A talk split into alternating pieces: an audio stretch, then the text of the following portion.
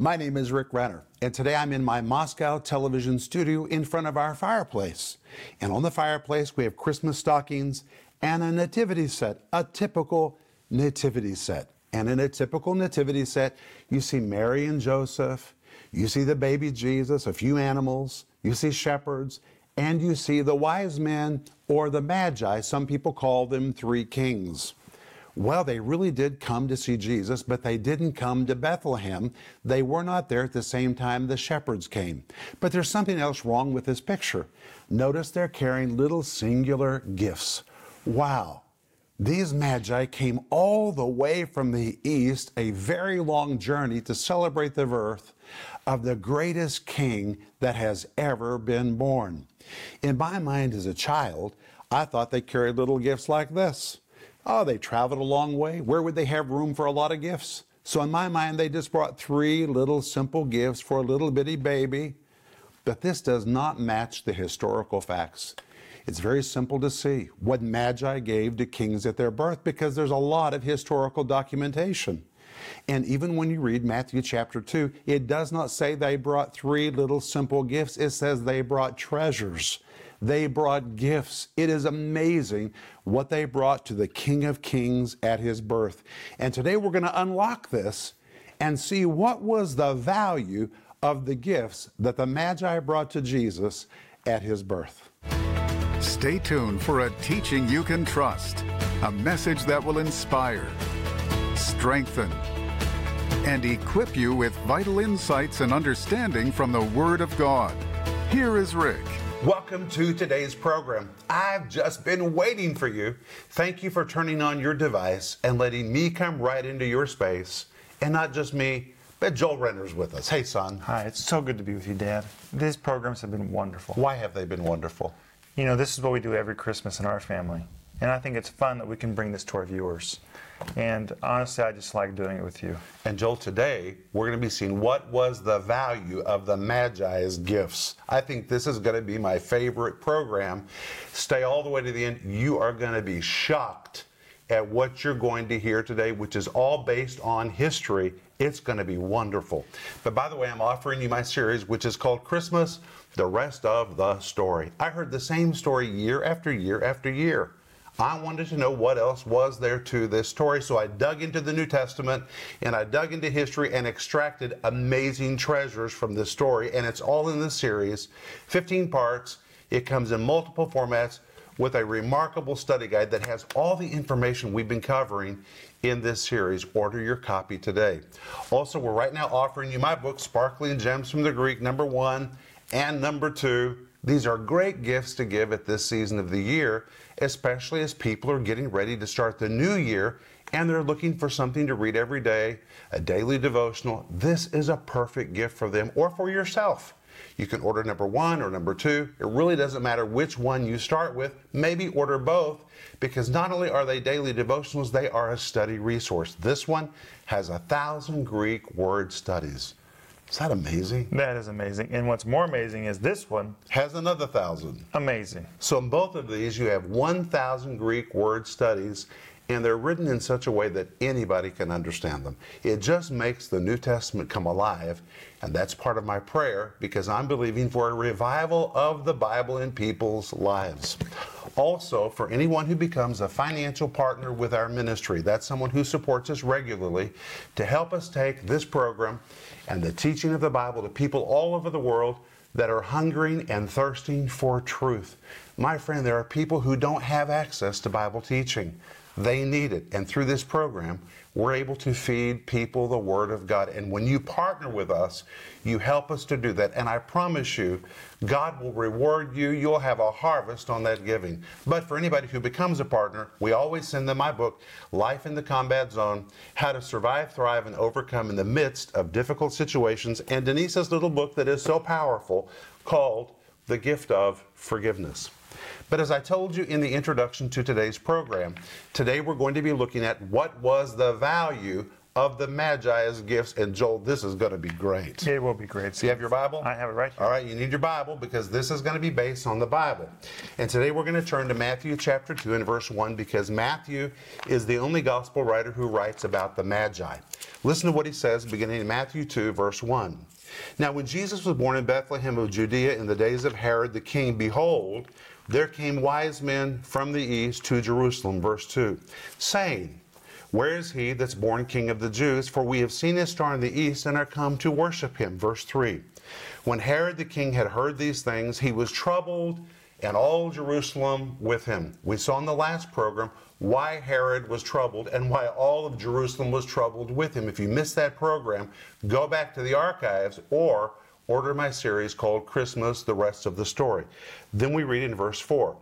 And when he had gathered all the chief priests and scribes of the people together, he demanded of them where Christ should be born. Verse 5. And they said unto him, In Bethlehem of Judea, for thus it is written by the prophet, verse 6 And thou, Bethlehem, in the land of Judah, are not the least among the princes of Judah, for out of thee shall come a governor that shall rule my people Israel. Verse 7. Then Herod, when he had privily called the wise men, inquired of them diligently. He really probed them.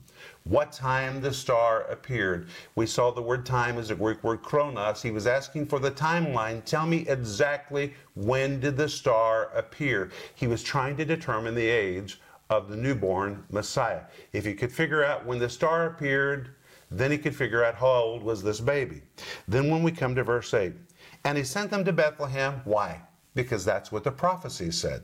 He sent them to Bethlehem and said, Go and search diligently for the young child, and when you have found him, bring me word again that I may come and worship him also. Verse 9. When they had heard the king, they departed, and lo, the star which they saw in the east went before them till it came and stood over where the young child was. But by this time, the young child was not in Bethlehem. Bethlehem. The young child was somewhere else. We know that because Luke chapter 2 tells us at the end of Mary's 40 days of purification, when they had fulfilled everything according to the law of the Lord, they went home. They were only in Bethlehem 40 days. But by this time, Jesus was two years old. Jesus was no longer in Bethlehem. Well, the prophecies directed Herod to Bethlehem. That was correct. That's where Jesus was born. But by this time, Jesus and the Holy Family were already back in Nazareth. So Herod sent them to Bethlehem, but the star led them somewhere else. Look what it says. Verse 9. And when they heard the king, they departed, and lo, the star that they saw in the east went before them till it came and stood over where the young child was. Verse 10. When they saw the star, they rejoiced with exceeding joy. Verse 11. And when they were come into the house, they saw the young child with Mary his mother, and fell down and worshipped him. And when they had opened their treasures, plural, they presented unto him gifts, also plural, gold, frankincense, and myrrh. But today we're going to begin with verse 1. So let's go back to Matthew chapter 2 and verse 1. Are you ready, Joel? I'm ready. It says, Now when Jesus was born in Bethlehem of Judea in the days of Herod the king, behold. I want to once, again comment on the word behold. In Greek, it is the word idou, which means bewilderment, shock, amazement, or wonder. Matthew is recording the story.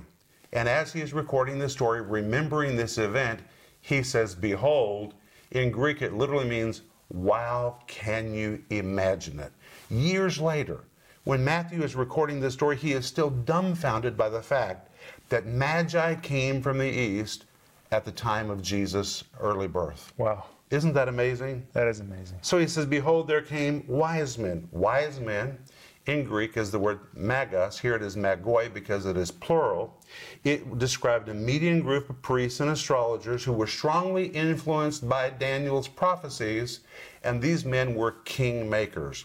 They were part politicians, they were part religious priests, they were astronomers, they were scientists, and they were the most powerful men in the East, particularly in Babylon. With one word, they could install a king, and with one word, they could remove a king.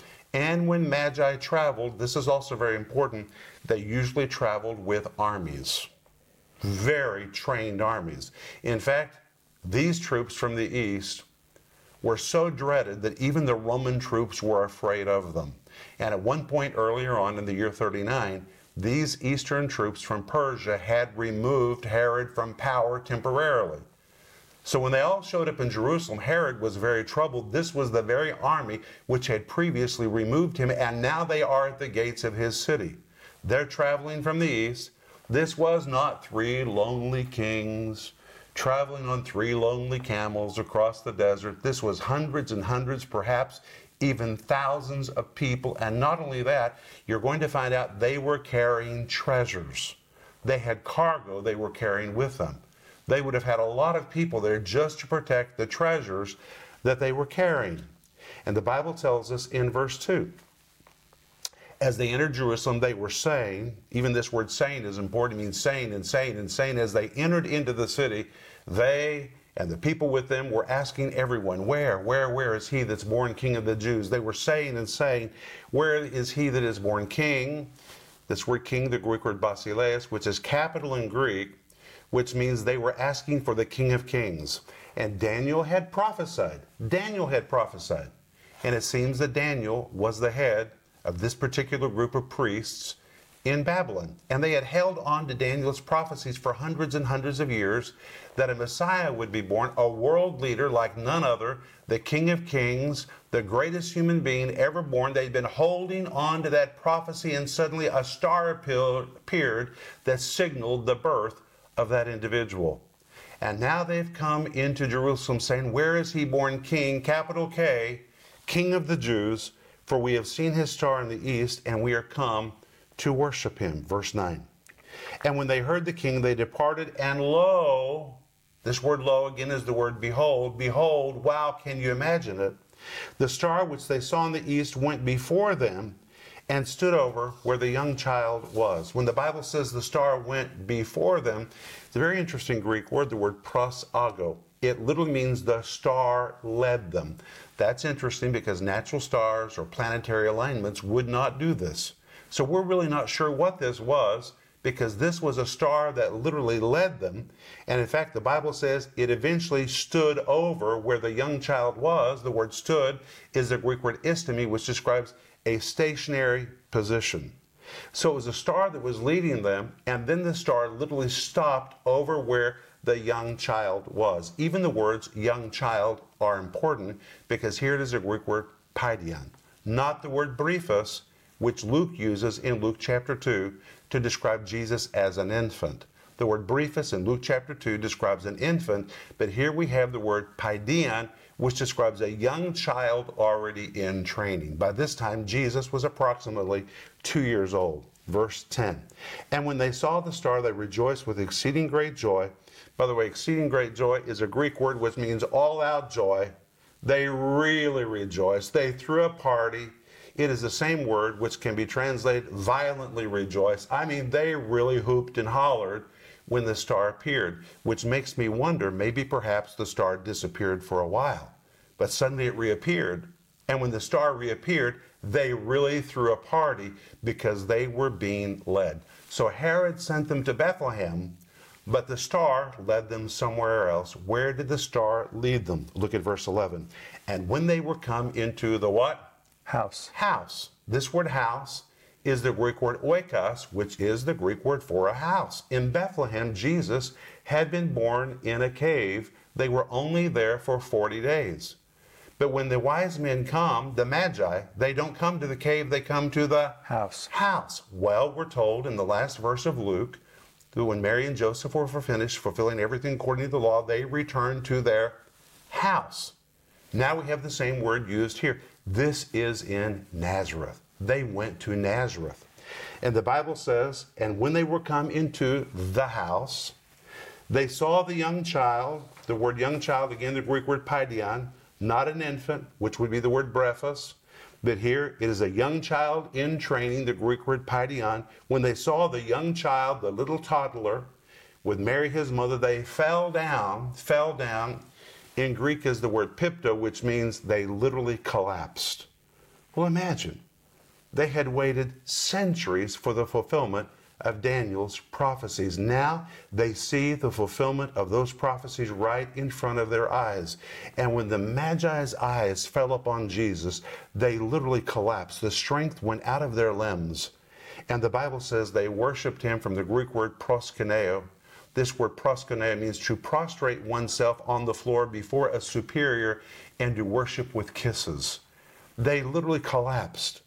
And now these regal, dignified, powerful kingmakers, dressed in amazing clothing, they're laying flat on their faces in front of a little toddler. I could just imagine their garments spread out across the floor of the house. I can imagine those traveling with them were shocked to see these dignitaries lying prostrate on their face. But now they're laying prostrate on their face, worshiping and adoring a toddler. And the Bible says when they opened their treasures, by the way, the word opened is even important, Joel. This word open means to make way, it means to give entrance. It describes a grand and magnificent opening. This was not the opening of little minor gifts like most of us have imagined because of what we see on greeting cards. No, no, no. What they did was magnificent. In fact, you're going to see it was nearly beyond belief what they brought to Jesus at that house in Nazareth. The Bible says they presented. Even the word presented is important because of the Greek word prosphero. The word phero means to physically carry, like carrying something very heavy. The word pros means toward. this means that we're physically carrying treasures and gifts into the house. Here we see many servants, prosphero, bearing, carrying large treasures, all kinds of gifts into the house. It is just amazing and the Bible says gifts, and guess what? The word gifts is even plural. It's plural. It describes many gifts, and the word treasures is the Greek word, which is also plural in this verse, and it describes a storehouse of treasures, a storehouse of treasures, or cargo filled with treasure. So this was not three little gifts like most of us have pictured. Most people base their beliefs on paintings and Christmas cards not on reality. This is not the right picture. They were carrying a storehouse of treasures, cargo filled with gifts and filled with treasures. Now, let me help you. Because of documentation provided by a group of researchers, we know what kind of gifts would be given to a king in this situation. There's a lot of records that survive from the ancient Middle East. And so we know exactly what the Persians would have done or what Magi would have brought to a king in this situation. Listen carefully. In the East, the size of diplomatic gifts like this that were given to a king were commensurate with the status of the king. So if it was a low level king, they would bring lesser gifts. If it was a greater king, they had to bring gifts that were commensurate with the size of the recipient. Well, Jesus was the world leader they had been waiting for for centuries. They would not have come with three little gifts. He was the greatest leader ever born according to the prophecies. Therefore, they would have brought enormous gifts that would be commensurate with his status. That was the tradition of the ancient Middle East. This is very important. These gifts would have been enormous beyond belief. Enormous beyond belief. And according to the ancient custom, if they did anything less, it would have been viewed as a diplomatic snub. So they would not have done that. From the list of diplomatic gifts that were given in the ancient world, there are entire records of them. We know exactly what kinds of gifts and treasures the Magi would have brought to Jesus or to a king in this situation.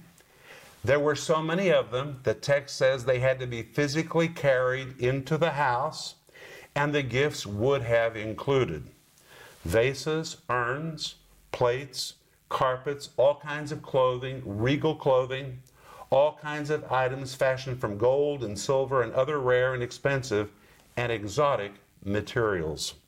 In fact, the catalog of gifts would have been enormous and their value would have been a literal fortune. A literal fortune. Of course, these were magi. Magi were rich and they were coming to the birth of the greatest leader ever born in human history, they would have brought gifts commensurate with Jesus' status. And when you look at chapter 2, verse 11, it says specifically gold, frankincense, and myrrh. Well, the word gold that is used here is the Greek word chrysos. It's plural in Greek.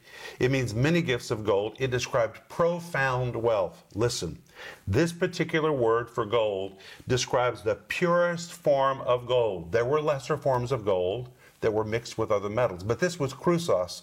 This was the highest kind of gold. It was a kind of gold that was reserved for the wealthy, for nobility and for those who were politically powerful. This was the same gold which dignitaries and kings used to make their bowls, their plates, their saucers, their platters, many other items in their house. And this was the very word chrysos, this word gold, used to describe items that ambassadors or heads of state would have brought to another king. That is what they brought to Jesus. Then it says frankincense. The word frankincense is from the Greek word libanos, Frankincense was a very hard item to obtain because it didn't grow in Israel. It grew in Arabia, it grew in Sheba. They had to bring it a long distance. That already made it expensive. It was very hard to fabricate it, and it was so expensive that it was primarily in Israel only used in the temple, and the temple used 700 pounds of it every year, but it was also the favorite fragrance of kings. You would only give frankincense to a real king. Then it says they brought myrrh. The word myrrh describes an ointment that was used for embalming the dead. This was a very strange gift to give to a child. By the way, it was also used for headaches. If you had headaches, you could put it on your head and it could alleviate your headaches. But myrrh was used for embalming the dead, so we find that this really was a prophetic gift. But when you put all of this together, we find they brought gold for a king, they brought frankincense for a priest, they brought myrrh prophesying his death. He was born to be the Messiah, the Lamb of God that would take away the sins of the world. When you put together the estimated value of all of these gifts, are you ready for this? A low level king in those days, if a low level king was visited by magi or by a head of state, it was customary to bring 110 kilos of gold. That's for a low level king. And 110 kilos of gold is? In today's money, I think it's worth more than $5 million. $5 million. That's for a low level king. Jesus was not a low level king, he was the king of kings. So they brought gifts commensurate with his status. And Dad, I want to tell you something. We, I've been to the Kremlin a few times with you. Yes, many times. And there's an area of the Kremlin where they display all the gifts that were given to, to, the, to the Tsar from other foreign states. And people brought gifts all the time if you were going to visit the king or the Tsar. And if, you, if a child was born who was going to be the king of kings, the future Tsar, the future king, I don't even imagine what the gift would have cost. The catalog would have been enormous of what they brought. And frankincense and myrrh, believe it or not, they were more valuable than gold. That's how rare frankincense and myrrh was. Especially if the cosmos, if the stars were announcing the birth. If, if the stars stood still to show where the king was born, this king would have been amazing. And I'm going to say again, the gift catalog would have been enormous, and the value of all of these gifts would have been off the charts. I have a number, but I'm not going to give it to you because it's just too shocking. Just let me tell you, it was big, big, big, big money. This means when Jesus came into Mary and Joseph's life, not only was it wonderful to have a little baby, but when Jesus came into their life, it changed their economic status. Jesus was good news to everybody. And when Jesus came into their life, money came with Jesus. Now, I think there's something very important. God had sent his son on a mission. God had sent his son on a mission. God did not say, Jesus, I'm going to send you to the earth, but I'm not going to help you. I'm going to send you to poor, irresponsible parents who have no good profession. I'm not going to give you any money, no supply. You're just on your own. No, God wouldn't do that. You wouldn't do that for your child. When God sent Jesus into the earth, when they needed money, the money showed up. Wow.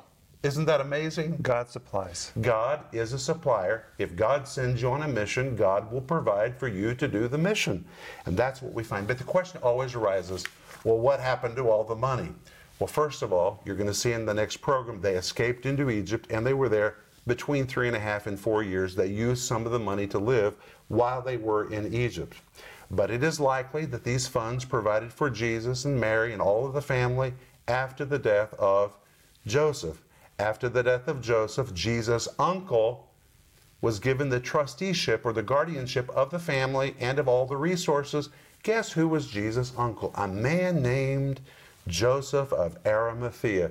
This was Mary's father's brother, who just happened to strangely become the wealthiest man in Israel. Wow. He was the wealthiest man in Israel. And it seems that he managed these funds, and this may explain why during Jesus' ministry there is no record that Jesus ever took an offering, but yet Jesus had all the money he needed to do ministry, and he had a full time treasurer. This also sheds new light on 2 Corinthians chapter 8 and verse 9 that says, Jesus, though he was rich, Yet for your sakes he became poor that you might become rich. Jesus had access to a lot of funds, but Jesus died and spiritually was made poor so we could have access to God's wealth. That is just amazing. It is amazing. God supplies. Wow, it's amazing. Then, when we come to Matthew 2, verse 12, the Bible says, And being warned of God in a dream that they should not return to Herod, they departed into their own country another way. And that's where we're going to pick up when we come back in the next program.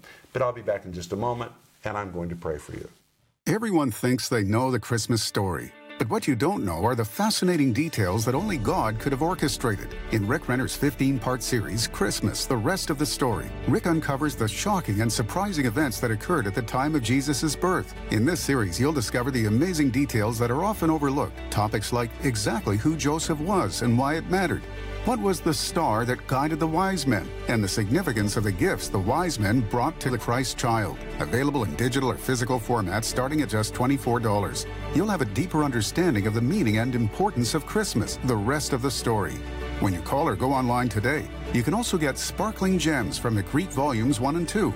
So many Christians live their entire lives skimming the surface of the Word of God. Most never discover the profound truth treasures that lie deep within the text. In Sparkling Gems from the Greek, Rick unlocks the brilliant treasures within God's Word and shows you how to live an intimate, uncompromising life with God. In an easy to read devotional format, each volume of Sparkling Gems explores more than 1,000 in depth Greek word studies, revealing the profound wisdom and counsel from the Bible. Get one or both of these valuable resources today. Sparkling Gems 1 for just $40 and Sparkling Gems 2 for only $45. Don't miss this special offer. Christmas, the rest of the story, and the companion books Sparkling Gems 1 and 2. Call now or go to Renner.org to order. God supplied everything Jesus needed for his life and for his ministry. God sent him on an assignment and gave him everything that he needed. And God will do the same for you. If God's asked you to do something, God will provide what you need to do the job. God is for you and He'll supply everything that you need. You just have to stand in faith for it. And I want to pray for you today for God to just give you everything you need. Joel, let's pray for our let's friends. Pray for. Father, we thank you in the name of Jesus that you are so faithful. You don't just send us on assignments and not give us what we need, but you provide everything we need to do the job. And we take that strength and we take that encouragement from the story of Jesus and the wise men. In Jesus' name, Amen. Thank you for being with me today. I'll see you tomorrow. Until then, remember Ecclesiastes 8 4, where the word of a king is, there is power. Let God's word work in your life today, and I'll see you in the next program. Thank you for joining Rick Renner today. For more information about Rick Renner Ministries and product resources, visit renner.org and connect with us on Facebook, Twitter, and Instagram.